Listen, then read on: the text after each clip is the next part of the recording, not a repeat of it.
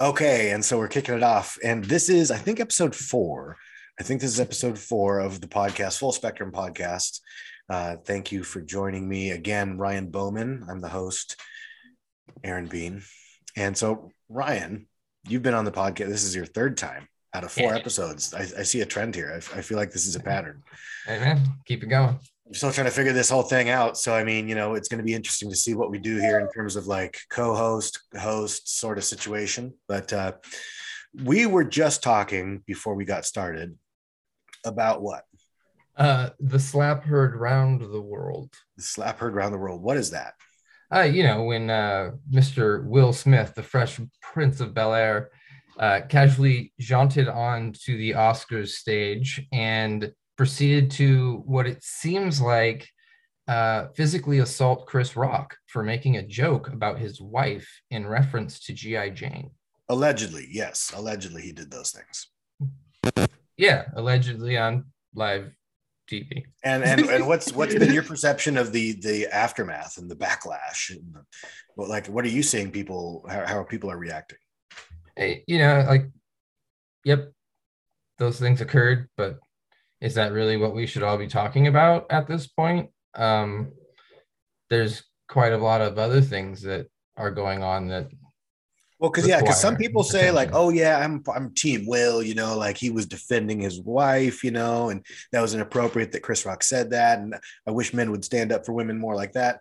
And then there's people that are like, violence is never the answer. You don't want to set that example, you know, like words are, you know, how you want to go with that, and um, also it's like it's it's a very antiquated way of looking at gender dynamics too. Like oh he's a man he has to protect his woman because she's under threat you know?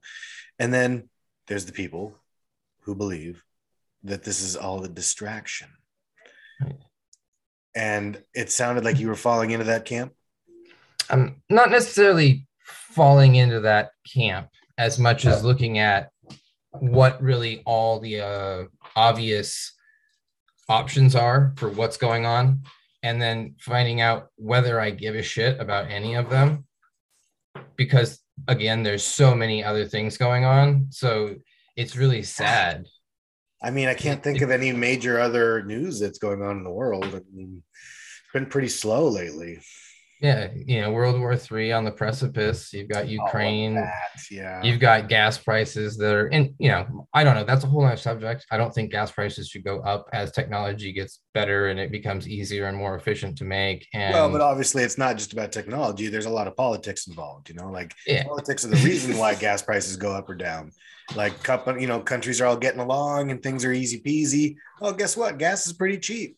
All of a sudden, there gets to be a little tension in the world, and things start to tighten up. You know, you see how that that the, the core root there is like that whole process of greedy people like hoarding resources. If if you if you got rid of that, then you wouldn't have tension, and you just it, there'd be no reason really. so if, if you didn't have preppers that were like hoarding all the the MREs and the meals in a bag and all the potable water, those people, that's the reason why there's global tension. you know i would i would venture to say that's where i live um in the reality of you know my day to day Ah, I think it's way more complicated than that. I mean, you're talking about geopolitics, you know, like oh geopolitics aside there are people that can pay governments to take down bridges just to drive their yacht through them so you know and he does it in a country he's just a regular human being and then another human being just shooting himself off into space and another one three going all three of them went Yeah. to space. so like governments eh, you know and i'm not i'm not i'm not foolish enough to assume that everybody's money is posted honestly on the forbes list so i don't even assume that elon musk is Here- remotely the richest man on earth. Here's one thought on that thing about them going up to space, right? Like if we see NASA, you know, like an official government agency send a rocket up into space with people, we're like, yeah, yeah, that's great. What a great use of public resources. Whoa. And then a private company spends their own private money to do the same thing and like expand and, and grow the technology and like um, you know reach new layers of complexity in terms of what we can achieve outside of the earth people are like oh wow what a fucking joke. Like who fucking cares? You know like oh good you guys went on a dick measuring contest to get up to space. Like if this was the government doing this we would all applaud it you know? That, that that's a big part of the idea of great marketing.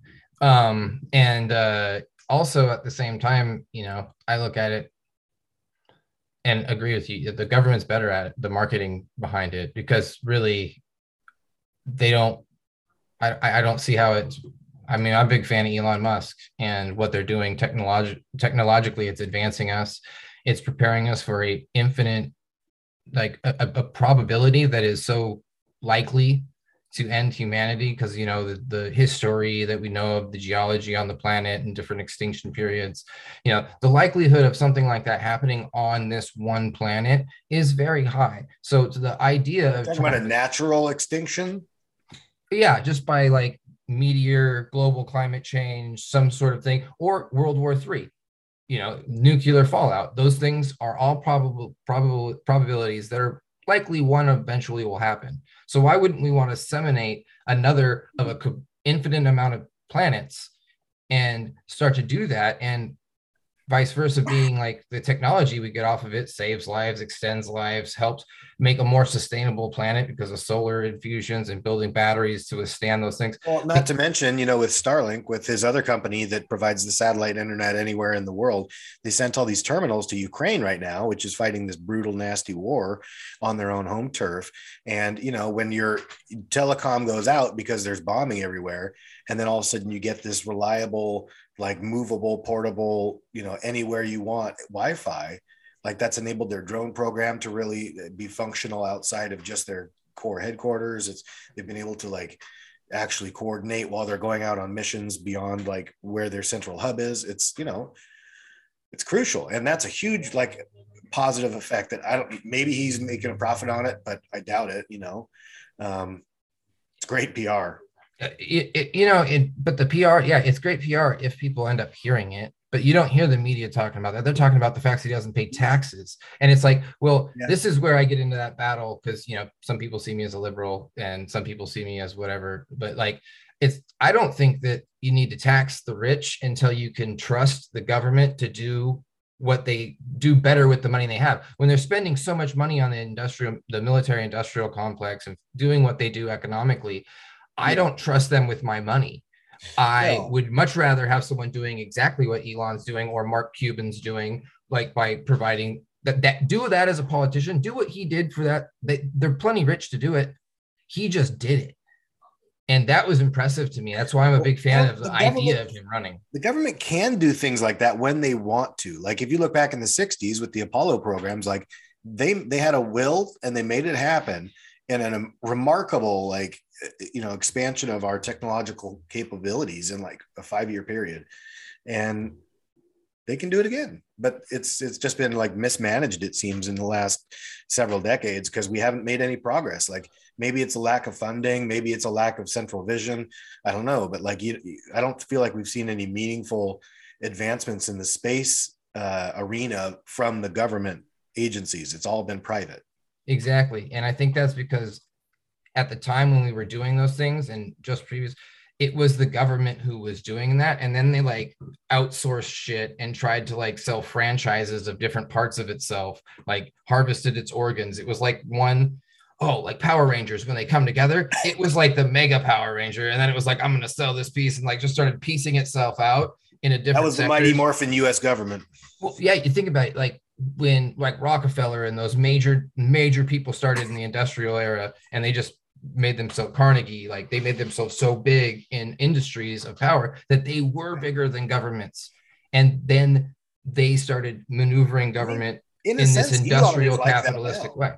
Elon's bigger than governments, you know, like Elon publicly yeah. challenged Vladimir Putin to a fist fight on Twitter. It's so, like, you know how many people have threatened Vladimir Putin on social media? I mean, it's probably countless people, but Elon right, Musk. Nobody cares when they do. Elon Musk does it. yeah, it's like I'm.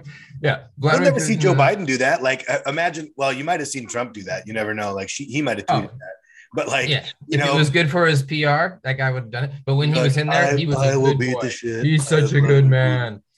I think he's an honest. Oh well, yeah, that's true. Yeah, so he, he is what he is. He says what he needs to say in order to, you know, get ah. it done. I was and hoping I, we wouldn't have to talk about Donald Trump. God damn it. Okay, Either way, we can keep going. I mean, but no, I don't. so Ukraine. Let's let's talk about Yeah. Ukraine. Yeah. Do you follow it really like religiously, like daily? Are you checking in on all the updates? No, it sickens me. I don't try to give it that much energy. It's a very basic thing for me. You know, people are the Russell Brand did an episode and he was talking about like the whole situation. Hey, and um, he uh, explained like they're not doing anything illegal, like from a military law standpoint. They're just invading a country. And I'm thinking to myself as a regular human being, right? Nothing illegal. They're committing mass murder. Yeah, On a daily children's. basis. Yeah. Yeah. Yeah, they're committing war crimes for sure. And it's like, at what point, at what point does the United States have a moral obligation to step in and involve itself? Because you know, Joe Biden's been very clear. He's saying we're not going in there, we're not putting boots on the ground, we're not invading, we're not, you know, we're just kind of helping the Ukrainians. But at what point do you think the US has a moral obligation to do something? Uh, I I I personally think that at that time has excessively passed. Really? Um, if, well, I mean, it depends on what you're talking about. The United States, I don't. Again, I don't trust them with my money. I don't trust them with my lives of my kinfolk. So, um, I'm looking at it from you know the United States of America as a corporation. Well, yeah, they're gonna sell the war. I mean, I've seen Nicolas Cage in Lord of War and plenty of other movies that talk about how the military-industrial complex makes its money and how the government people that established in this country as our politicians, Joe Biden, etc., are all established in different key metrics financially that benefit from it. So um, it makes it really, you know, difficult to trust either side, and therefore you know, my thoughts on it is if America, the United States should promote war till it's blue in the face because it's all about money and it wants to, you know, continue to hoard money and send it to the rich people. Um, while it, you, cynical, but I mean, probably not wrong on most of those points. yeah. Like, so what do you see this doing to like the? I, I think about like the world order, right? So Ray Dalio has a has a book, How to Deal with the Changing World Order, um, and I've listened to part of it. It's really like uh, very technical and very dense, so it's kind of a tough listen. But um, you know, for since basically since the end of World War II, the United States has been like the top dog culturally, you know, and in terms of military and, and global influence. And um, it, it seemed like for a while China was kind of taking over, at least for you know a, a large segment of you know like global trade and whatnot. But do you see that this conflict in Ukraine is going to change things for the the, the world order in terms of the superpowers? Uh, man, no. Uh, I mean, if you're thinking about it like the superpowers, like the United States, Russia, and countries, yes, I think that they'll change the way the game looks to keep the competitive edge um, for patriotism as a divisive line between groups of us, um, establishing ourselves as pro this or pro that. Um, but the powers that be, the world powers, the people that we talked about earlier, that rich family line, which has expanded into other rich heritages, but them, no, actually, I think that none of that's going to change. I think the, the kings of that, that are the kings of that, the queens, etc., and they have a hierarchy built within that system, and it's financially driven. And I think that um, that's just the way that the system's built capitalistically um, from the beginning, most likely the industrial age. Yeah. So, I mean, you're, it sounds like you're not very optimistic about things changing in a positive way. Uh, no, that's not true though. I, I have a belief in, um, like we talked about with technology earlier and the benefits, you know, in a positive light. Um, I believe in what Jacque Fresco um, really pioneered in uh, 1972, uh, Larry King interview. Look it up, Google, Google. He was the guy Um, with the Unity Project, right? Or Venus Project. The Venus Project, yeah. He he called it at the time. He called it socio cyber engineering. Mhm. So he was taking like technology, the things that we established in like the 60 for the moon and all that advanced technology that we have, and putting it to use in a way to sustain life. And the core purpose of technology is to improve the environment and human uh, humanity's existence individually. So we all would share in abundance. There wouldn't be like a money, and like we would figure out the problem like with food. Very easy example we have all this food, but we waste over 50% of the food due to, you know, planned obsolescence. It doesn't look good. It's not the right type of produce. We just can't get it from point A to point B because it's going to rot and stuff like that. Logistics issues, basic mathematical logistics issues. And we have trains in China that go 350 miles an hour that easily could take care of that logistics issue in our country alone, getting things from point A to point B in a refrigerated state, etc. So we don't employ that in our industrial, you know, build back better. We're not doing high speed, three, you know, trains that are like that and building a new railroad. Why not? That doesn't make no goddamn sense, does it? Because it's not financial. attacked right now, by the way. Yes, by a, I, a, a I don't want to interrupt you because you're on a roll here, but like, are you okay? yeah, I got. She's she's a year and a half old, and I've had her for 48 hours. Okay, well, she's comfortable with you, I guess. She's yeah.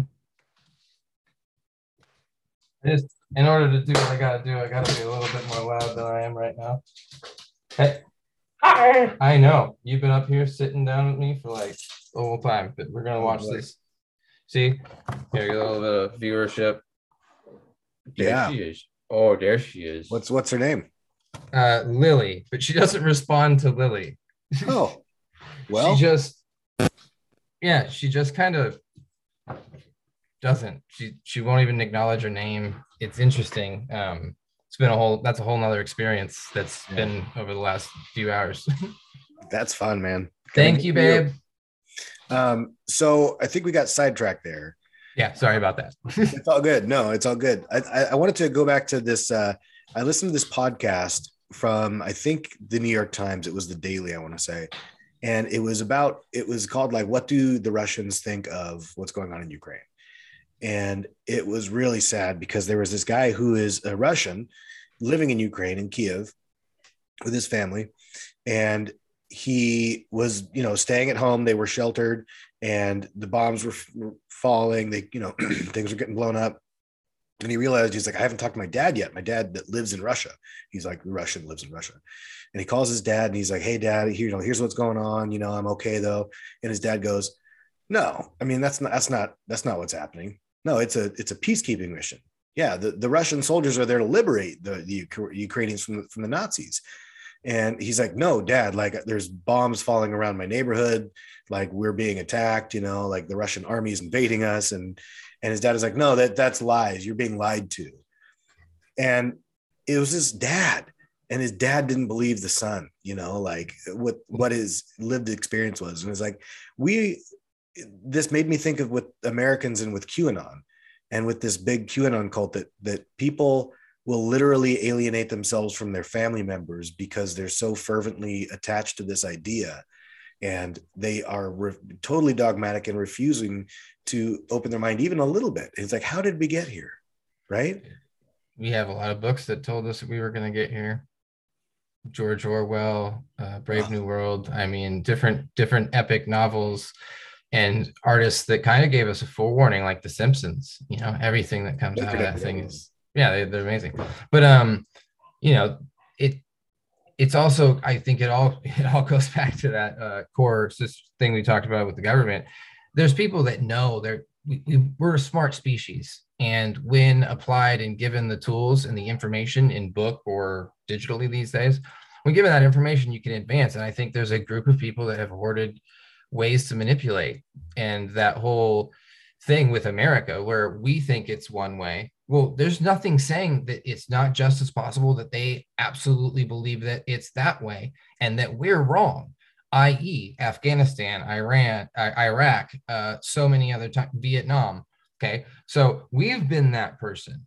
So there's no way that we can honestly sit here and say that they can't be that person too, or that they're wrong on a different scale. It's like to, to to say that like there's people that say like this whole thing in ukraine is like a setup and it's the russians aren't even involved. There this one guy online was saying there's no even russians in ukraine right now. It's the ukrainians in a civil war and they're trying to blame it on russia. It's like oh, that's pretty good are you talking about? Like that's good where he, it's like bro what are you smoking? You know it's i think well, this is a very clear example of what's what's right and what's wrong. Yeah. Right? i think it's very narrative yeah like I don't I don't think there's any chance that in 20 years we're going to look back and say like, dang, actually the Ukrainians were the bad guys. We we should have been on the Russian side the whole time. You know, like we did we did that with all these other uh, you know countries that we had invaded, you know, and tried to prop up a new regime and install democracy. Like that didn't work. You know, regime building doesn't work, and that's why we shouldn't do it there in Ukraine. But we we can say for sure that like if it came down to it, we would be on the side of Ukraine because they're in their own country and Russia is in their country. It's very clear who the aggressor is. That that is that may be true, and I can understand that um, in terms of the physical aggression. And trust me, I I'm, I stand with the people of Ukraine. I want that to be very very clear. Um, they are the people being assaulted. And to his question, that could be taken as I agree, but it's not necessarily that way. Um, I see that both sides of this conflict, um, it's more complex. Uh, Ukraine is being, you know, fed weapons of war to defend itself by the very people that Russia says they're scared of joining that area because they don't they didn't want Ukraine to join NATO is one of the theories as to what was going on. And it could have been compiled. These all those theories could actually be a list of why he was like, this is way too many reasons, you know. So you look at that and it's okay. So they're to the Russians rightfully taking back their land that they historically feel that they have rights to, or they're, you know, trying to seize who knows what right? You know because obviously murdering people is internationally okay. So um you know you look at it as maybe they're just trying to get resources because there is an abundant amount of resources there in a country that is losing money financially that needs to be able to have feed its own people let alone control the food so that they can propagate themselves inside of this economic world system and try to restore their glory. Who knows? There are so many reasons why I think it was their- a NATO thing. I think because Putin said it very clearly multiple times, like we are not going to have a NATO country on our border. You know, like it's not going to happen. And then you know they, you know, there's theories out there that we could have quashed this all and not even been in this position if the UK and or the US and NATO and everybody had been like, hey, just to be clear, Ukraine is not going to be in NATO, right? But Antony Blinken, this, um, the Secretary of State, made it ambiguous. He was like, well, you know, it's always on the table. You know, NATO's always open to expansion. And then that made Russia nervous, right? And it's uh it's really sad because most of the Russians, like 83% of them, are pro-Putin, you know, and granted, who knows how reliable those polls are because of you know people's reticence to be honest. You know, like that's speaking of those dystopian novels, that's one of those things where in Brave New World, um, nobody would be, or no, it was in 1984. Actually, it was in uh, uh, 1984. I think it was like nobody would be honest. Every everybody would just like lie about it and just kind of like look the other way. Double think. They yeah. They they, they would. It was kind of like cognitive dis- dissonance, you know, in a way. Like they just it knowing the truth just would alter their reality to such a degree that it would fracture. And I think you get um, metaphoric narrative for that in some theater when you look at like um, uh, spotless mind and uh, you know what dreams may come sort of things where you, you're, you're fragmented by something so emotionally that you live in two separate realities and you can only be in one at a time. Or like memento. Uh, yeah yeah exactly. Like they, they they can't cope with it. So they just ignore it. Like you, you see it with the boomers and the whole like climate change and uh it's a hoax and everything's a damn hoax. Yeah. You know or you know you've got your conspiracy theories and you know people that don't think we landed on the moon. No matter how much evidence you give them it won't matter. And that's okay. You got to be in a free world. You got to let people do that. I guess i'm not super big fan of it but i might want to like be safe enough to find a place where i don't have to be around those people. Yeah if that means I can go with Elon to Mars and there won't be any people like that, that kind of looks enticing. Well, if there's well, some green and some snow, I need some mountains to shred. Mm, I don't think you're going to find that in Mars. No, it's going to be a harsh existence. I think those early settlers are really going to be regretting their decision. Just like, fuck, why did I come up here? Information and technology advancing at warp speed could change that perspective just as fast as we thought the brick phone was the shit on Saved by the Bell. We'll be dead though, so it's like whatever. I hope my grandkids have fun on Mars, but whatever. It's like I hope I hope we do more than Mars. I hope that the success of Mars builds like like kind of like the inspiration for other people to be like, oh, they can do it on Mars. Cool. Then this is an idea, and starts taking and just shooting It's off just seeds. no other habitable planets. You know, they're looking for these planets in the Goldilocks zone with these high high powered like the James Webb Telescope, and it's like they still haven't found one. You know, they, they haven't found a really good candidate that's anywhere near to being close enough to be reachable. You know, like Alpha, even- well, reachable. That's that, that's the key. There, that's the thing is like even Andromeda, the most the closest galaxy, is like a thousand light years away. Like, good luck. You know, bye. The possibility of developing that technology at a fast pace is not necessarily as far fetched as one might think when you look at the state of our technological status. I think it's all relative. Like in a hundred years, maybe. We're, we're, building fusion reactors that are hotter than the sun in, in, in China. We've got microchips that are absolutely insane. Elon Musk send in rockets that are the size of the Empire State Building out of the fucking solar system, out of the atmosphere.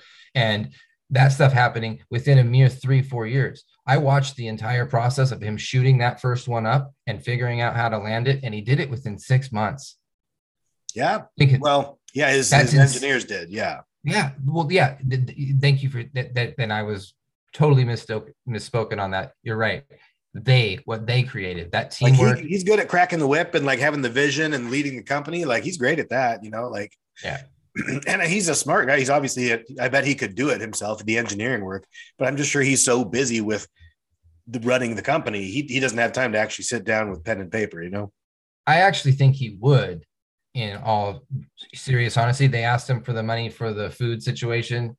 Uh, pull that. Um, he has done the thing with Ukraine with the satellites. His entire mission originally, like when he, he was a kid, he had PayPal. He sold PayPal, made some money, and then started up his dreams, SpaceX and Tesla. Mhm. and he went down to almost being broke before they took off because he didn't want to take money from other people because it was a far-fetched idea and he proved it then he proved it then he profited it's not about him actually making the money it's about what he's doing to advance humanity he's got a whole different thought that's why he moved sold his house once he realized he needed more funding sold all his personal possessions had a moment of consciousness that was like i'm all in on helping humanity and he went to it now he lives in a tiny home that he rents from SpaceX. So his money goes to him, then goes back to SpaceX. It's smart. It goes right back to his project because he's trying to seriously help keep humanity in the solar system for all time. That's Well, I mean, it's why not out of the solar system if we can, you know, shit. Well, yeah. I, well, I think the technology could rapidly, rapidly, like way faster than what we've seen. I think it's technology and stuff has been on this type of curve, and we're about to hit like that point where it's going to be so exponential we can't even fathom it, and we are going to hit that mind breaking point, and only some people are going to be able to take it, and that might be why the powers that be hamper it down a little bit every once in a while, and make an excuse like, "Oh, we came up with this to prevent war," and they're and that's why you you look at Ukraine. Maybe, maybe we're not ready for it yet. Maybe I think that that's not necessarily someone else's decision. Kind of like my first time, you know, that was my decision, and I loved owning it. You know, my body, my choice. Like, and I think of the knowledge of the human existence as a collective thing, kind of how you brought up with uh, Elon Musk. Elon Musk didn't do that. That was a group, a large group of people that learned from other people, that learned from other people, and that chain and connectivity for people. It's not about the one person that's the face of the organization. We have to be able to move past that pyramid mentality that made pharaohs and created this whole hierarchy system and get away from that. And there's so many different, you know, historical references. That was just the symbol I came up with. Okay. But um, you know, looking at it from a you know bottom to top, they sit on top of the masses and they do all the work and get no credit. Um, like you can take pri- our data. If you understand how that works, we're giving our data, we're giving all of this precious stuff to them, and we're getting nothing for it. In fact, we're paying for it in return. We're giving them all this precious gold that is ourselves and our perspective and our knowledge of things so they can develop products, improve things off of our choices and all of this stuff is readily available they could share that with everybody every small business owner would instantly be able to access what do people want and boom they would know and they would be able to find it and it would make this system that we And- have And isn't that in a sense for our benefit? I mean, nowadays, like when you get an Instagram ad, how many times have you seen an Instagram ad lately and you're like, dang, I actually kind of want that? Like it's like they're learning, you know, they're very targeted now. And you know, when you're when you're talking with your friend and you're like, hey, you know, I'm thinking about buying a longboard. And then lo and behold, you start seeing a advertisements. longboard you know what? It's a little creepy. Yes, a little big brother, a little big eye in the sky, but it's also a lot of convenience, you know, like it's making things easy.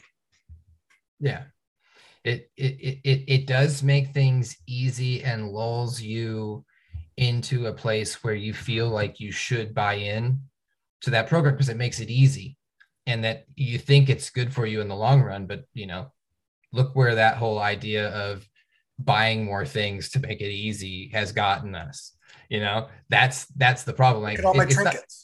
Look Yeah, at all my stuff. yeah, look at all my stuff while the world burns. Ah, you know, so you know that's that's fine and dandy, but um, I think part of being a human and being an animal is you know, that survival, like and balancing those things and not being like, oh, I've got it easy, but I gotta like grit it out a little bit for these months and figure out where I gotta get my nuts and my berries, you know, to do this thing and be, you know, be a little bit more in tune with what's around you and we have not been so it leaves us very vulnerable in an evolutionary way um, but i also think that it's it's simultaneously also moving with uh, humanity technology um, and nature are coming to a point where they're they, they need to intersect um, So we can become androids. We can have chips implanted in our bodies. Are you for Bill Gates putting a chip in my body? Not bill gates he hasn't put out any different technology that said that was what they're going to do but Elon elon, Musk? musk, exactly Elon Musk put a chip in my body? I would I would think that it would be more uh, an option since it's a private industry and you can choose to do it. Well, Um, if I do Bill Gates's chip, I can have Microsoft Office. yeah, well, that's also mandated with the vaccine, right? I mean, Yeah. uh, so you don't get a choice. You have to get it because you're going to lose your job. Okay. Well, that's why my wife got it. Like she had to get it, otherwise she was as a healthcare provider, she would have lost her job, and that would have. A lot of people did that. A lot of people didn't want to, but had to. Yeah. I, I I chose not to because I am a, uh financial bum. Um, but uh, you know, I got some other entrepreneurial things that I'm endeavored in. Well, can't you go back to it now? What massage? Yeah. No, uh, at this point, no. I don't want to personally. Oh. I am not inspired and or care to work on people for certain reasons. Um, it it's detrimental to my mental well-being, and I want to put my focus and energy into other things, not just like trying to pay the bills, like we've been talking about. Like I'm trying to figure out a way to be my unique self and profit within this system to a point where I can rebuild a new system, much like the Venus project, but probably adapted in a way like they've kind of become apparent. The appearance of them is to be they become too culty, and I don't think that they've taken advantage of the idea of proper marketing and um, building out of their vision um, they have some genius people there. Do not get me wrong. I am, I am pond scum to the likes of the people that are involved there. Um, when it comes I to to self denigrate. yeah, yeah, but like you know, I was just talking about like the level of food chain. Like it's just a height thing, and I didn't want to give numbers, but um, you know, so I'm looking at it. You're on Like, the bottom of the totem pole. yeah, basically. Yeah, I, I, it- if I can culturally appropriate. Go ahead. I like it. You know, I it, it- it's a measuring stick. It's not necessarily an insult, but um, you know, I look at it like they are really smart and they got some people, but their marketing on it isn't. You know, they're not Disneyland. You know, they're not getting funded to attract people to a place where, hey, look, here's this wonderful place where we have golf courses and everything, and everything's going to come to you, and everyone here that lives Golf here courses. Yeah, they're they're built like Rick. Have you ever seen the? You got to see the video, man. I, I've seen I've seen a little bit. It was like a decade ago too. It was like one of those nights. I was like, yeah, yeah. Watch the whole thing. It's really impressive.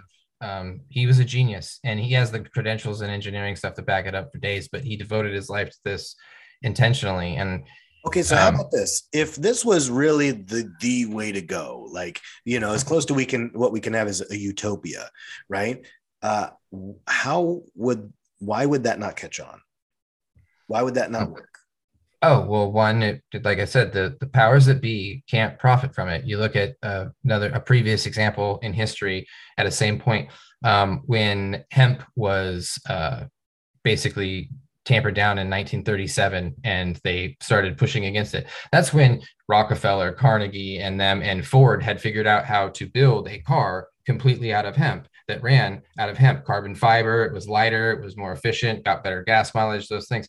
And you have the Carnegies and Rockefellers and the people that own the oil, steel industries that are like, no, no, no, no, no, no, no. That's an endless sustainable product that can produce this thing. But if we break it into pieces and make it resource heavy, we can charge more and we can create this industry where those individuals thrive as opposed to humanity focused decision would have been to go with the sustainable carbon fiber model and we would have had electric cars a long time ago and these decisions moving forward would have been extensive. We had electric cars in 1912 i mean just focus on that. Instead of worrying about profits focus on advancements and what's going to be beneficial in the long run.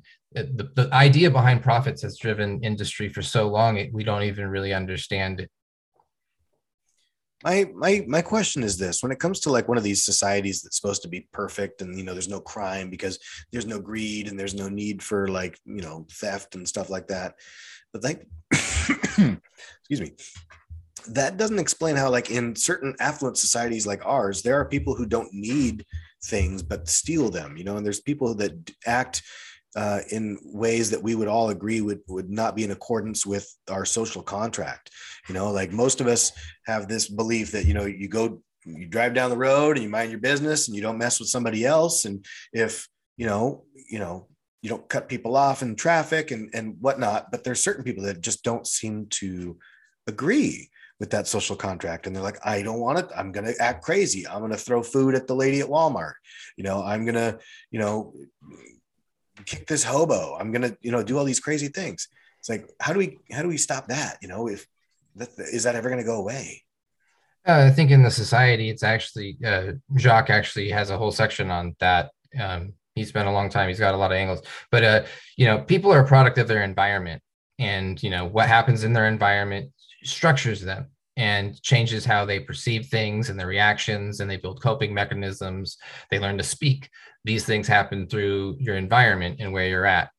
Um, so i think it's more complex than we give it credit and the issues that are happening with these people they've grown up in a society surrounded by you know these things being acceptable you know and seeing when someone's when someone's having a bad day or you know things are down what do we do? We go get drunk. We have a drink. We do this.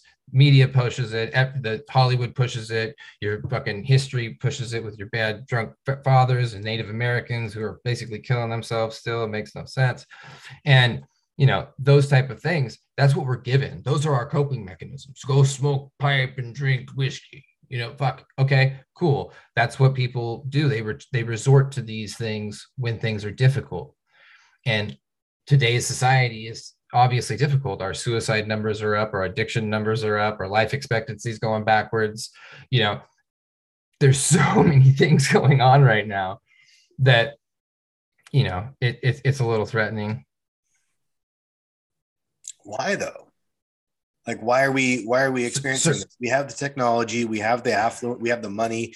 Like wh- where are things breaking down? Because it's like if this is like the, the the beginning the fraying of the edges of the fabric of the sweater that eventually like the structure just kind of falls apart you know like um right it starts it starts as kids who are willing to like record themselves on tiktok throwing a drink in somebody's face for clout you know we start there and then we we work up to there's no respect for personal property and people are just feel comfortable shoplifting and they don't care and they have no shame and then at what point does it really devolve into like real social anarchy like I was saying with, with, the program, I got on a tangent, I guess. Um, but with the program that Jacque puts in place, when you don't have to worry about where your food's coming from, you don't have to worry about fresh water, clean uh, healthcare. Healthcare is paid for. You don't have to worry about you know your house burning down because we have technology to build buildings out of non-flammable material that is completely sustainable.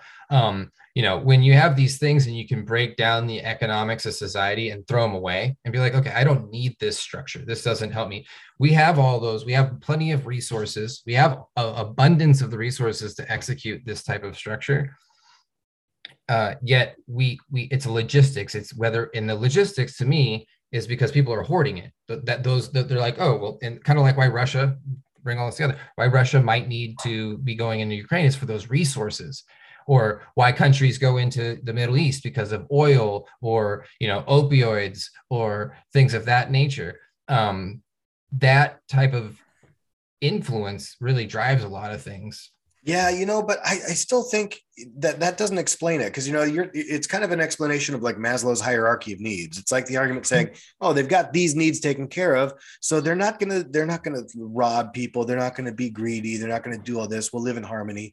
But if that was true, then why would we see the people who are rich and affluent and have comfortable lives today doing some of the more despicable shit? You know, like when you hear about Prince, what's his Prince Philip or whatever, the the British uh, prince who is like had a bunch of I think he had kitty porn or something like that, or he was caught like with young yeah. girls. It's like he was part of the Epstein stuff. Yeah, like dude, dude had everything he had ever wanted, and maybe that's why he got to where he got. But it's like if we just had a thing where everybody had all their needs taken care of, like in his community, like in his social group, in his world, everything was taken care of, and yet he still did sick shit.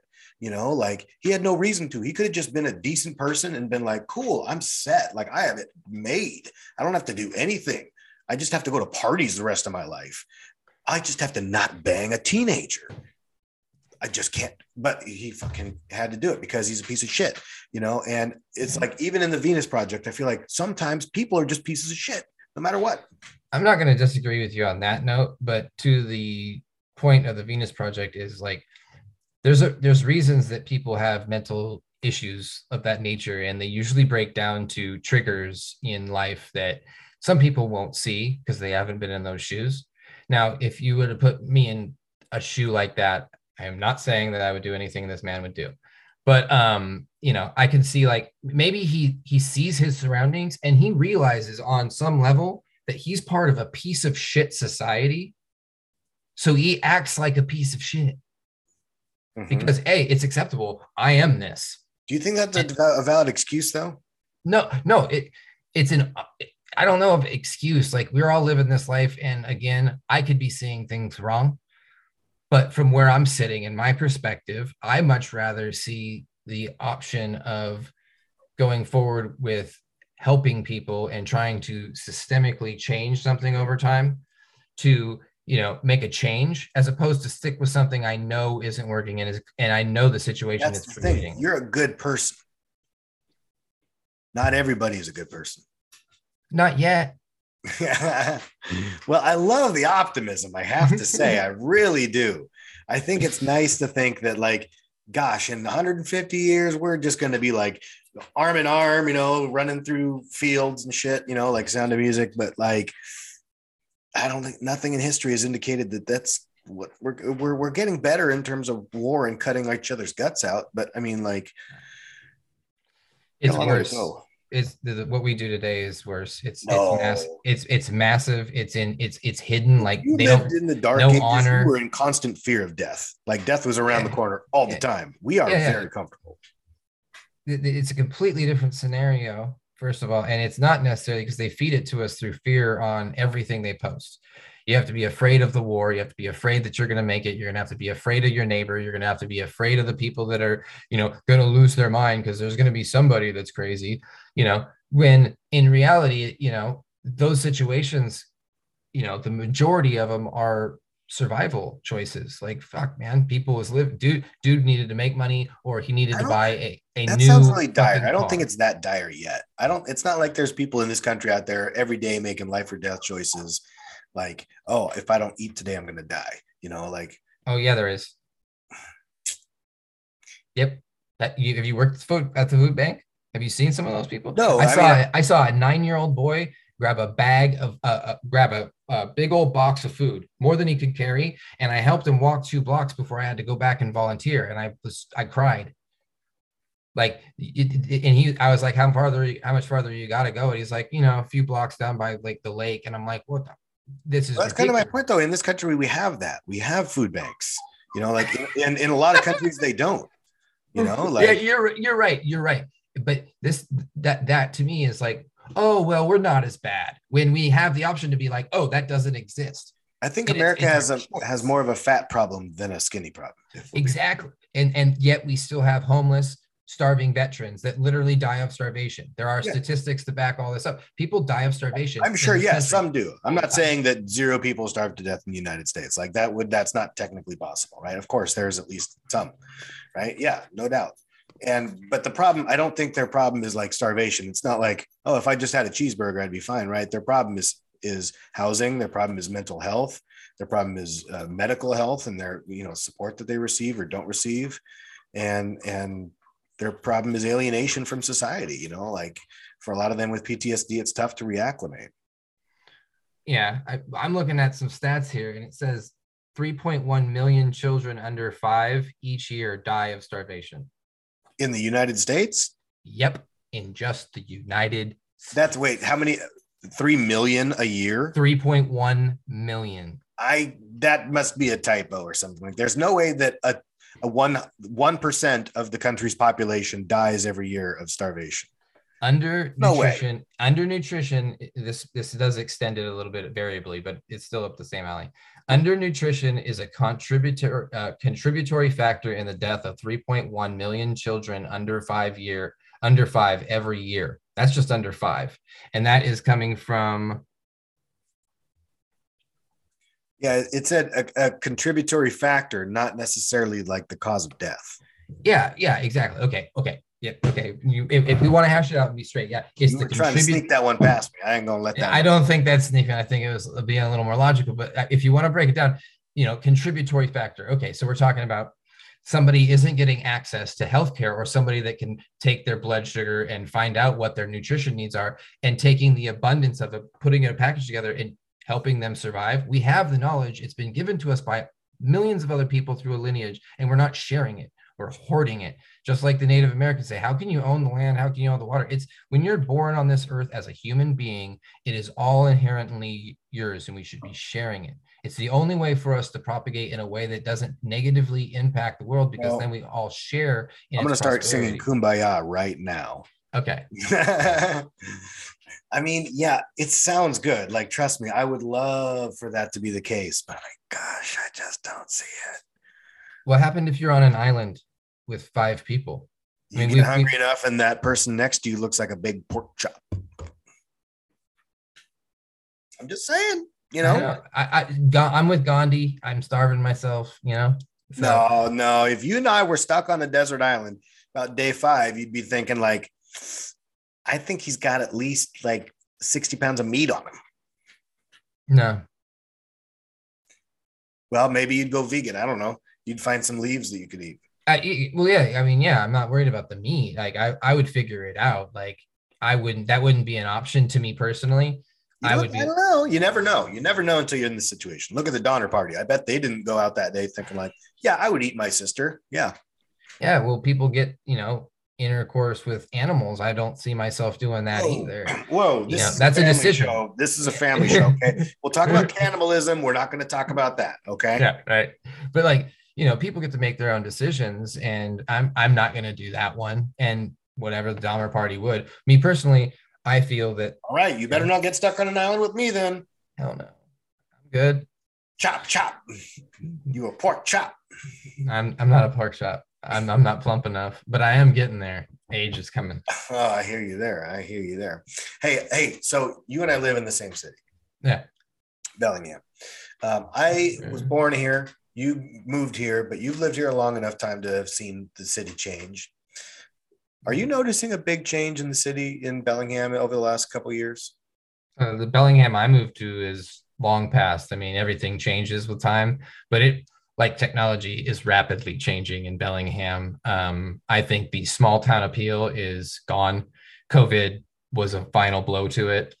Um, the changeover hasn't even happened yet, but you see all the empty buildings. I think those are um, going to be swooped up by corporate uh, connected people or people that are going to just start up a local like one that's sponsored by a corporate entity. a local are, what? Like you'll see down um like the donut shop, Rocket Donuts gets replaced with this, you know, weird Californian sandwich shop that's all like, you know, hippie and rich. It, it's for stoners. I think it's called um what are you complaining about? I'm not a fan of They're that. hitting your demographic, bro. I'm not a fan of that dietary choice. And what is, like, am, what is it? Well, it, it, it's mostly like food that's just slathered with like nacho cheese sauce and you oh, know total. No, it's it's completely the the wrong direction. And again, like what we know, like yeah, they're selling us that that's not. We know that's not good for you in a healthful way. So why is that like what's taking over like the prime selection when the choice is obvious? We shouldn't even, you know, to me, that type of stuff shouldn't we know better than to feed people McDonald's. Yeah. Like America, that's America's like final sin, you know. If if it was one of the seven sins, it was like we we would be gluttony, you know. America. That that's it, like more. WALL-E. Yeah, shoot. Oh, like you talk about 1984 and Brave New World, like WALL-E is the dystopian like fiction movie. Well, non-fiction movie, maybe. We'll see. I hope it's not done by the same guy that did The Simpsons.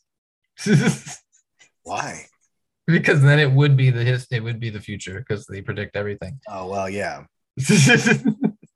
yeah, that's become a running gag. So, yeah, I mean, I saw an article the other day that said in Bellingham, auto grand auto grand theft auto auto theft is up over 300% this year over last year. Like uh, there it's on track to be anyway anyway. Like there was more there were more auto thefts in the first quarter of 2022 than there were in the entire year of 2020 because mm-hmm. like through the through covid 2021 there were a lot of administrative choices made um, with the the jail and the sheriff's department and their their their methods of apprehending and prosecuting. And the trials were taking forever. Trials were suspended. So you know if somebody got arrested and charged they'd be released. And then it might be months and months before they even see trial. Um, people weren't getting booked in jail. Uh, they weren't patrolling you know and they were understaffed you know because you know def- defunding or whatever. And then we're seeing this huge uptick in incidents like that not not just auto theft but all kinds of theft. I saw an article uh, yeah was an article the other day on the bellingham herald in a park and like uh, the one on uh, squalicum parkway. This guy had a it was called a large cutting cutting utensil like a machete basically and was chasing families around this family with a little one year old baby saying he was going to rape and kill them. And like this happened this went on for a while before the cops were able to find him like hours later. And shit like that is happening so much more often these days. And it just like you said it's kind of lost that that small town charm you know? And it's like we have some really serious like big city problems here in a small city it, yeah, I mean, it, it's definitely making a threshold breaking point just by the uh, by the numbers, but also by the the appeal and what's being established here from a corporate level and the people that are buying houses. I mean, you probably see it. There's a lot of outside money coming into Bellingham right now, yeah. and that is what is doing it. You know, yeah, it it, it helps that that outside money bring us that California dough, baby, but it's going to bring that California show, and I don't want it to necessarily be what Bellingham's about. Um, it one is outpricing people like myself who are, you know, trying to do the good old, you know, American hustle. And, you know, you can't financially make it unless you're making over a hundred dollars an hour. You know, if you really want to make it, like have my own, I got my house paid, like we're, we're in, like we're up around 40 house paid for, ready to go on vacations. I got my own private like drone jet that I have purchased from Tesla that's going to come out in four years. You know, what's up with that? I use the Tesla truck's tight. Like if I wanted to go to Mars, I'd buy one of those and they could just shoot me home all the way there in the fucking Tesla. What the fuck are you talking? Am I getting shot up in the air in a Cybertruck? I don't Hey, it's a spaceship, bro. well, he shot his first car out there. It's circling, it's orbiting the sun. Yeah, and there's a fucking skeleton inside it. It's not a person, it's a fake skeleton. Well, I know what that person would look like if they went up there. I, I don't know. They'd probably like poof. They'd be like, oh, poof. No, it's a vacuum, so there's low pressure, so they would just like Yeah. they like freeze because it's also like you know negative. It's like And nothing's hit the car out- yet. out in the middle of darkness of space. It's like true zero. You know. Yeah, yeah, you're right. Yeah, no, it, it it's crazy. It wouldn't be far fetched to think, you know, and if we took our potential and our thoughts and shrunk down the technology like we have a cell phone, we could possibly see in five to ten years us being shot into space in spaceships that size. This is totally a high conversation. So, but back to the crime in the Bellingham. Have you Yeah. personally? Have you personally been a victim of crime? oh God, so many times I grew up in Tacoma. Well, while living in Bellingham, like, I know you're, you're Um, from you're from yeah like i yeah, yeah i've been yeah i've been assaulted many times. Um uh but uh in bellingham uh, no but i did live with a guy that murdered his mother and tried to rape his mother. Like seriously. What? Yeah i did I, when i lived with him he hadn't done it yet but we moved out. It was the first place we moved when we moved to bellingham. And then we moved out and you know like a year later like i tried to tell him i was like you're in a bad situation here and personal stuff aside. And then um you know uh, like a year later we find out that he got high on methamphetamines thought he was a werewolf and then thought his mom was a vampire and things went all sideways. And he's actually supposed to be let out of prison on like because they they considered him since he was under the influence of methamphetamines they considered him that his mind was altered and he wasn't of the right state of mind and they're going to let him out. Which i find that that is a understanding of a justice system that doesn't have the results that i think they should have to allow that. But you know in a Makes a lot of sense. society like the venus project it would exist How about this? How about we take people who do that and we put them into outer space, just like in Elon's convertible. You know, like, bye. Just pick I a know. planet and be like, that's gonna be pedophile planet. If you make it there, good luck. Like luck. Australia, yes. Like Australia was the penal colony for England. Like, let's find somewhere new that's probably shitty that we can just move you to. Yeah. Hey, Mars, you guys, have you ever thought about? Right? You know, we're just gonna send our worst there. Um, Yeah. nah, I don't believe that. I'm a I'm a fan of uh You know what? That sounds like the origin story for a really good sci-fi novel. Like it sounds like The Expanse, the TV show The Expanse. It's like in the future, there's a Mar Martian culture that's like humans who had immigrated to Mars, and then there's actually a war with with Earth, and you know, stuff, stuff, stuff happens. Raised by Wolves, HBO Max. Sure, that yeah, I assume that it's Yep. relevant. Yeah. Yep. Hey, Super so you and I were on Zoom a couple weeks ago. Yeah. Making empanadas. Yes, that was fun. yeah in that class uh, so what was that experience like for you It was great. Um, interactive uh, cooking with the wife. Um, you know, it was awesome. I mean, we had a hiccup. You know, sometimes our communication breakdown is a little, uh, you know, here and there. uh, You know, don't ever tell your wife, "Hey, you should whip it this way." Just let her do her thing. If it comes Oh, out, it's yeah. great. You know, you swear. But um, you know, it, it it was fine. Um, I had a great time though. It was fun. We had some wine, uh, learned some new tricks, and you know, kind of got a little more brave in the idea of doing doughs and things like that in the Right. kitchen. it's kind of intimidating Well, just anything new like that. You're just like that's the type of stuff that like I'm interested in. And I wish that like as a group we could just that, that was something you did. Like, hey, you know, it we're doing an Italian thing down at this place, and you have a whole bunch of people go down there, and you just hey, we're making dough. We hang out, we drink, we make dough, we throw together a great meal. it is you just have to be italian It's like you go. If, I think if you're in any Italian family, it's probably like I imagine that's a way of life. It's like Saturdays we go to Nonna's, you know, and we make the Yeah. dough, we make the pasta for the week. You know, I'm gonna get canceled for doing an, an Italian accent. I think. Oh uh, God, whatever. I could have went with wontons or you know those little bun rolls. oh yeah, don't do the Asian impersonation. Oh yeah, exactly. You're gonna get sm- smooth. Like Bruce Lee's gonna come in and be like, "I do not think you're nice," and then he's gonna hurt my feelings because I love Bruce Lee. I want to be water, my friend. But you know, you don't a have to be Bruce Lee to be water. no, no. I I, I like. Uh, I'm just admiring him as a person. I I really like uh the way he went about his things and his growth as a human being. Um, I think that it was a valid uh, impression that he left, and his idea of the Jeet Kune Do um, is a beautiful example of taking like old adages and developing them in a new way because it's kind of like religion martial arts and the way of life all in one he like took kung fu the Tao and the Bible and smashed them all into one thing. And I was like, hey, like this is a good way to go about life through martial arts. It's Hmm. it, it, it's a really it's a really unique perspective on it. Um, I really, yeah, I'm a big fan of that. I didn't art know that. I thought he just kicked ass. Oh, he, what he, his theory behind it was like, you know, he, he used martial arts to explain it. I came here and he knew like kung fu, right? And that's what he knew. But then he learned American boxing, and Chuck Norris taught him a roundhouse, and he started to learn all these different techniques. If, if you had taught Bruce Lee something, like you could legitimately say that. Wow. I Right, mean, and- technology.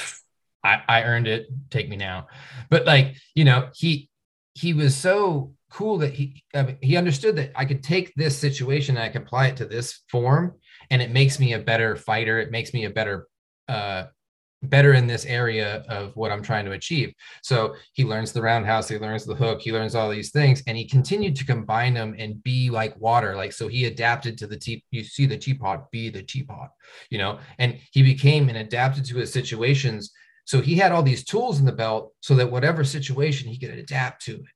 And that was kind of his theory about going through life was like, you know, be fluid, be water, be able to adapt to your situations, always learning, taking what is around you and putting it to use and those type of things. It's a, but he teaches you through martial arts, um, which is a base in like Wing Chun, uh, Kung Fu, American kickboxing, those type of things. Cool. I did not know that. Okay, I've got a couple uh, random questions for you, but very important questions. Metaphysical, metaphorical questions. Are there more doors or wheels in the world? And that's counting doors like cupboards, Oh, you know, car doors, house doors. yeah, yeah. I mean, and are we counting like the the the, the card like places that are just like dead cars where they have like lots and lots and lots and lots of Yeah, cars every door in the world. every wheel. every or even every like Hot. Wheels, Hot Wheels, like in like toy The wheels. door opens. Okay, and also or Wheel wheels. wheel. Or are there more wheels and any kind of wheel? well, yeah. See, then I'd say wheels. I would say that the wheel is more important than the door.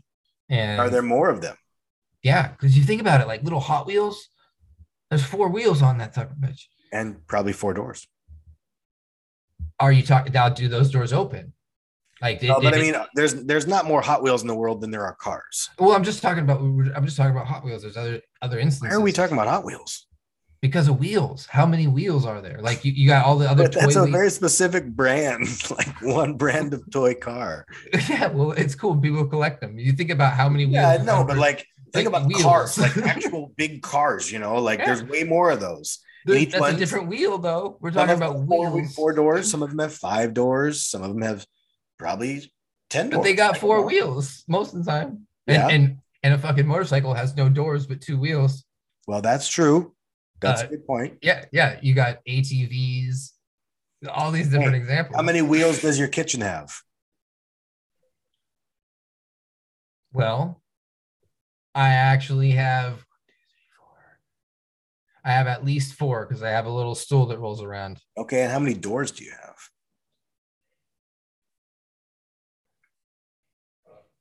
Probably about 20. Yeah, that's a lot. And Yeah, yeah. It's just your place. Everybody else's place, they got way more doors and wheels. Yeah, but there's, I mean, there's excessive amounts of extra wheels, like I said, than there are. Like there's so many houses, but how many like toy cars Capitalism are will fail because we've produced too many wheels.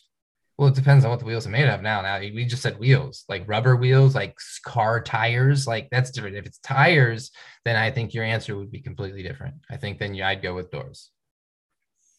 Hmm. Interesting. said You're, you're on team wheels, huh? Well, if it's just wheels, like you're talking about like horse-drawn carriage yeah, wheels, wheels. Yeah, like yeah, then wheels, man. There's so many fucking wheels. The wheels on the bus go round and round. Like one bus, doors. so one door on a bus. How many fucking wheels? Right now, I see zero wheels in my line of vision, and I see like five doors. So Yeah, yeah, yeah. It's just you know perspective, man. Like where's your perspective at? Like if your perspective is on a room that has one door and then there's like three million fucking Hot Wheels in there. Think well, about one door. every every hotel has. You know, like these hotels that have 400 doors. I bet you there's more Hot Wheel wheels than there are doors. God in the damn it with the Hot Wheels, man. Like, Jesus. Are you are you sponsored? Are you like plugging Hot Wheels right now? No, I wish, but I I am open to the opportunity if they would look into me. Yeah. Ribo, you know, catch me out on the social. Yeah. All right. Number two. Is a hot dog a sandwich? I'm on team sandwich. Yes. I, you know, I got bread in there. I also go with like things in tortillas being sandwiches. Ooh, that's murky. That's murky. Yeah, I know. I, I, I get a little weird. Like, uh, you know, pita bread, pita sandwich. Um, yeah, is a wrap a sandwich? exactly. That's why I tortilla things. Sandwich, a burrito, sandwich, soft taco, sandwich. Ooh, ooh. So then just sandwich is anything. Sandwich is Between- life. I think there is an actual thing that says that. Yeah. There's Yeah. probably a, a sign that says it on some stupid ass diner. If not, that should be the opening slogan for the podcast when you get somebody else. Sandwich is life. Sandwich is life. They're like, what's it mean? Nobody knows. yeah, and you watch this and you'll you'll understand. Nope, I'm on board. Um, but yeah, I think sandwich with the bread, you know, the condiments. Uh, you know, I guess it's like a carb or some sort of like dry outer casing that makes it a Yeah. sandwich for me. Okay. Okay. Fair. I'm, I'm on board with you too there. What TV show are you watching right now? Oh, which one are we watching right now? Um, we watch quite a few. Um, we're on the 911s, Austin and LA. We watch those. Um, Really? yeah. Like what about the, drama. Dallas one? That's the Austin one. Oh, the Austin where there was the ice storm Yeah, yeah. and that shit looked cheesy as fuck. Oh, dude, that show is completely cheese balls. But you know, I see that I'm like, what? yeah, we watch a lot of, you know, me and my wife. It's kind of our time when she gets home. Is we just kind of watch shows and we watch. Sometimes we watch completely knowingly mundane stuff just to, you know, kill time and be together before she goes to bed. She gets home late. We she eats dinner and she's got to go to bed so she can get up in the morning. And now we've got a dog, and you know Yeah. that means we got to wake up at like six and do training and then take care of things. And so it changes, you know. So that's just part of our schedule, though. Like a lot of shows. Good shows though. This is us. I love Randall. Team Randall. Randall Pearson the is first two seasons. I haven't man. caught up with it. Oh, it, it's fantastic. It, it is what it is. I, th- I feel like it's like the modern Wonder Years, man. It's like the the family that is the fa- it's the family show, and it's like the pinnacle of them. They do Or a like fantastic Seventh job. Heaven. Like Yeah. Seventh Heaven was kind of like that feel good. It grew up. Seventh Heaven grew up and became this show. Yeah, there you go. yeah, that's a good one. I used to watch that with my mom. Yeah. Um, all right. What do you judge people for most often? Ooh. Admission of something I do not like about myself. Um. So Yeah, I uh, didn't, I didn't, I didn't warn you, but this is actually therapy. No, yeah, it's serious. Um, what I don't like about other people, um, lack of integrity and just being authentic. You know, being who you are. You know, if I want, if you're gonna be the person that's crazy and walks around stealing from people and stabbing people, just be that person. Don't hide it. Just be that person, and I will let you be. I will be like, cool. I'll steer clear of you because I see you. stuff. I mean, we don't need Well- them to be that person. yeah yeah it, it's more of like an extreme idea but like if you want to be the person that creates you know havoc around them. Cool we'll, we'll create like a shirt or like a slogan and you can eat that and wear it all over the time and do what you want with it. And i want to be this person. Like i obviously broadcast with you and i'm authentically my myself when i'm on here. I'm not promoting anyone else. I'm not here for any personal Except gain. I, oh, yeah not not yet but sign me and I'll uh, probably tell people not to buy your products. But um, so you know, uh, I look at it like you know being authentic and that stuff. I, when people aren't, I am not a fan. Uh, I think it does detrimental harm to people on a mental, emotional, physical, on every level. Like when people are not authentic, it hurts people because then you're not aware to make a conscious decision properly informed about something. Mm-hmm because the, you know nobody wants to be authentic about it no one wants to say hey this is what the situation is in you know, like climate change. Well, no, you know, there's five to fucking 13 different stories. There's always 13 different stories because no one can just be authentic about the scenario and be like, yeah, this is what's happening. I don't lose any money because of it, or I make money because of it. Like the war and the, the like America's role in it. It's like, look, how many times do we have to fucking find out that America financially profited by selling weapons to an opposing a country and act like it's not some sort of profit game? That's a decision being made. That was a long way to go from what do you judge people more off for most often. We got I back into that. the politics. I never stop. I'm a horrible okay. person. Okay. For me, it was for me it was a lot less lot, lot less deep. For me, it's driving. Whenever I'm driving around, I'm like, oh, you stupid dog. Like, will you hurry up? You know, like nobody's ever driving fast enough, and some people driving too fast. Um, yeah. What is the best compliment you've ever received? Or put another way, what is the compliment you like to receive most? Um, I'm proud of you. It, just generally, or like in a specific, like I'm proud of you for this. Uh, just anything that you know, when people are proud of me, um, of all areas, um, I, I appreciate it because it, you know, um, typically is going to come when you know you've done something that's an achievement that usually aspires to their better nature.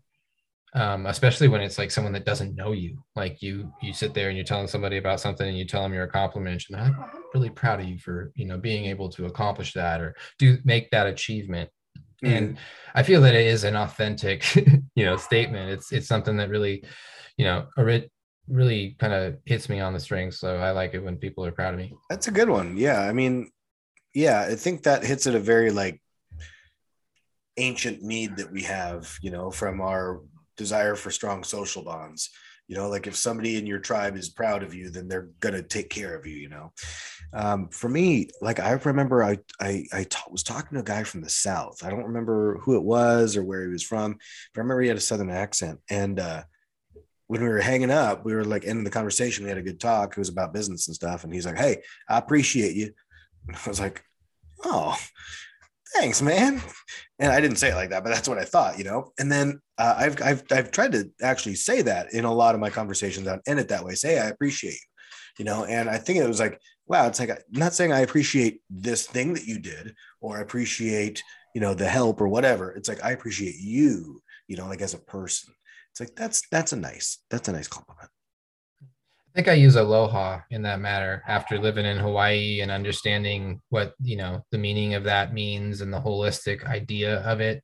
Mm-hmm. You know how it's hello and goodbye. I I love you, and it it just carries a whole nuance to it that I, I really appreciate. So I kind of I think I adopted that. Um, I'm not trying to like culturally appropriate or anything. You know, I just think it's it's a very nice way to greet people. Um, and it's very simple and it, it, it's easy. You don't have to think about it too much. So people with low um, literary or language barriers, you could say aloha, and most people are gonna be like, oh, hello and goodbye. They're gonna understand it. It really kind of spreads. Yeah. What is the most recent moment of joy that you've had? Uh, getting this new dog. Yeah. Yeah, it was weird. Uh, Julie's friend is moving to Oregon. They couldn't take the dog with them. They didn't want it to go to the Humane Society because of the high euthanizing rate. And we went over to meet her, instantly fell in love. Gonna hate the decision, I'm sure, for like a thousand different reasons, but absolutely worth every minute. Um, she's gorgeous. It's gonna be a long road at a year and a half. Siberia, you know, a Siberian albino Siberian husky that has very little uh, training that's necessary. Like still like was you know pee padding it, so it thinks it can you know use to go to the bathroom inside because the pads are inside, which I think is just a bad way to go about things. If you're thinking about it, don't do it. Um, but uh, breaking her of that, and then you know she's a husky. She's got so much attitude. If you're not like doing what they want or taking them out like five times a day, you're going to have consequences until you can oh, establish oh, yeah. some sort of border. And we're going to have a, you know, so well, I'm proud of it. Productive if she doesn't get enough exercise. Yeah, yeah. I'm I'm proud of like what we've accomplished in the 48 hours. Like she's, you know, acknowledged we've got a bond and she's just lovable. So I'm I'm I'm really happy about that. Cool. Yeah, I mean, I feel like for for most of us, or for at least for many of us, like we kind of need that animal component to our lives, you know. Like we, we we love our our human companions, you know, and our friends and our family members. But at the same time, there's also something just like eminently reassuring and comforting about having a, a pet that just loves you unconditionally, like a dog. Not so much a cat. Cats are fine, but you know, dogs just like every day will be so happy to see you as if it was the first time. Yeah, they they they, they you know, dog people, dog people, cat people, cat people. Uh, there is for each of us, and you know, when I was a kid, I would have been. I wanted to do like you know, I wanted to own a zoo. Ryan wanted to own a zoo. That would have been legit. Oh, dude, I love animals, man. Wolves, like I, I like dogs, but like wolves, like intrigue me. I like bees. I like insects. I like I like nature, man. Like I really do. Like if I could, you know, just why don't you be a druid? I if I could, man, that's exactly what I I really when I play D and D, I really find kindred like relations with the druid character for that reason mm. because I really do. I like the earth, its its synchronicity, its depth, and its ability to always amaze me is limitless. And um I really, if I could devote my time, you know, and I to something, I would I would choose to devote it to that. Yeah, I mean, I think that would be a worthy cause, you know, like I don't get how people how some people aren't into like spending time in nature or appreciating nature. It's like even if you don't you know want to go out and hike, you know, or like go backpacking and see all the crazy stuff, you know, you want to do a drive by through Yellowstone, sure, whatever, you know, but like at least have an appreciation for it. Uh, it's it's it's insane. Like if we were to harness the power of the sun and it take a hundred by hundred square mile place uh, stack of uh, solar panels and we could power the United States without a problem. We just take a hundred by hundred square mile piece of freaking Dakota, whatever, and say, so you know, you probably have to do it in the would south. That be all we, we would need. Yeah, uh, Elon did the numbers and ran it and has an example: 100 square mile by 100 square mile square of solar panels somewhere down in like northern Texas, Arizona, yeah. somewhere where it doesn't matter, and yeah. we would be able to. Well, I, I think it would actually help, you know, if done right, from a environment way too, but we'll explain that if we want to. Oh, yeah. But no, I think um, you know, that's all it would take to power the United States. And you know, making that decision again, it yeah, well then now you got solar power and it's good that it, that technology is going to advance and become way more sustainable. It won't be like gas where, oh, we can control the price. It's going to be like, no, here's a nano chip or this is a new paint that you just paint on your house and it powers your house and then you sell electricity back to the grid and now you have a profitable you know it changes the system. And i think that's another thing that leads to me feeling about the venus project. Technology is almost going to force us it's going to be too easy. Like that paint that paint already exists. They're just developing it in a fashion that is marketable and more uh, energy efficient. That technology exists right now. oh, just a, yeah it's just a solar paint. You paint the, the stuff on there and it absorbs and transfers the energy for you.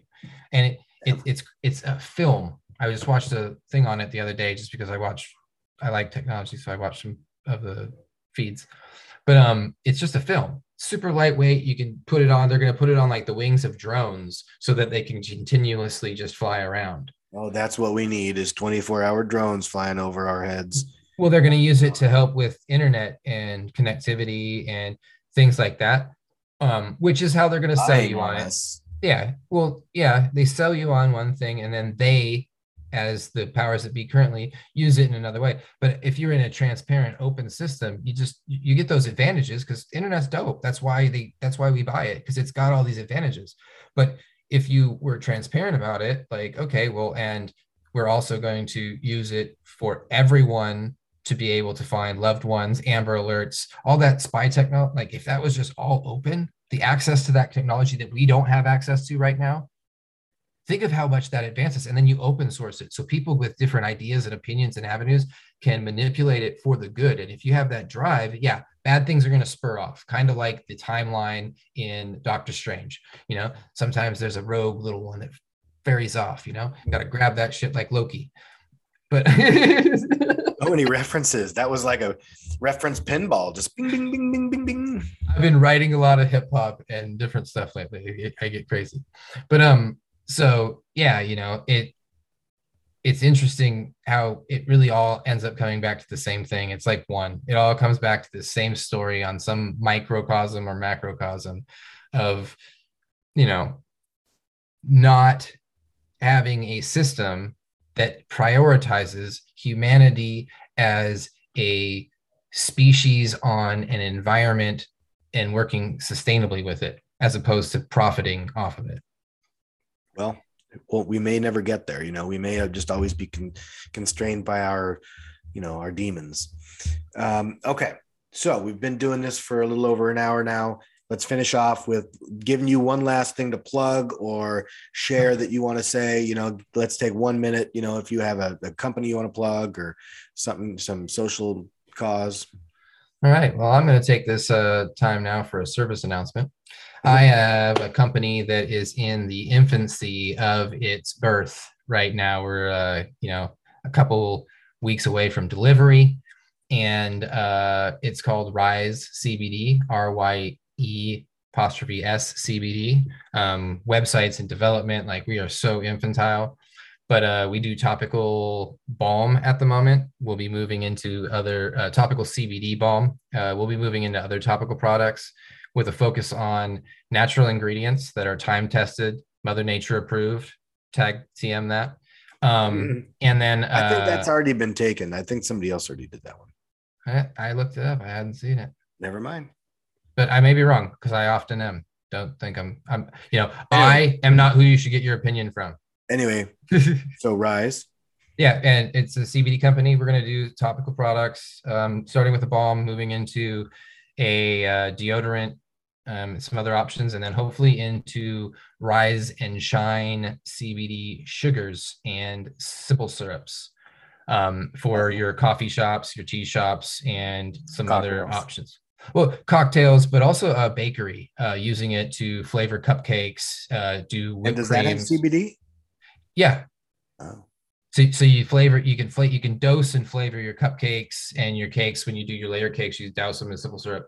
And then you can use it to you know my, my thought process is about helping the elderly and being able to sell them because they're, they're so misinformed on what cbd is. They have that like cognitive dissonance about it.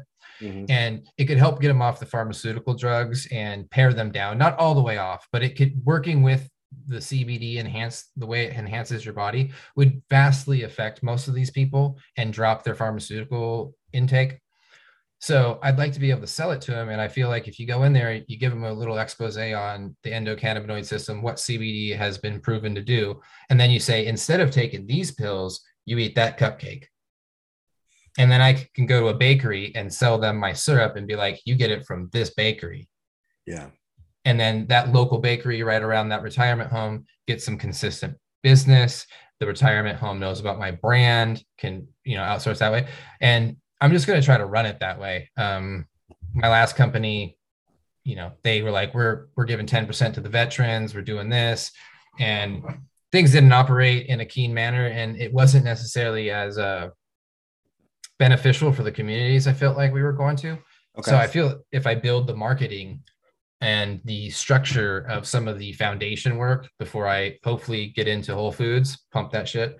Um, you know, all of our ingredients are natural, GMO uh, free, and grown in uh, Colorado hemp, and we're Happy Bunny certified. So we meet all the standards for a wholesale uh, Whole Foods. Do you have a Um, website or social media? We're going to be purchased, like I said, that's in development. We'll have that here in the next few weeks, and uh, you know, social media will come out once I have that because I don't want to push those too early for people. Then they're like, "Where's the website?" So I want to make sure that those come, those roll out simultaneously, but they are to be in uh, in development, and we're looking forward to providing education, community, uh, and safe, effective products that come from a history of effectiveness and working together. They create an entourage effect that can really help you and your family and your loved ones out. Okay, that's a good. Uh, that's a good elevator pitch. I like that. Sounds good. So looking forward to hearing more about that in uh, future episodes. I'm sure. Uh, for now, we're going to call that an episode. Uh, Ryan, thank you for joining me. Had a good time. Had a good conversation. Yeah. And Always, my friend. This is always a blast. I, I really I look forward to it when you you know you get a hold of me. I literally set aside time like a weird kid looking mm-hmm. for his candy. So you know, I'm a fat kid. I love cake too. You know. we all are. Yeah. All right, buddy. All right. Thanks for being my cake. Take care. Yeah.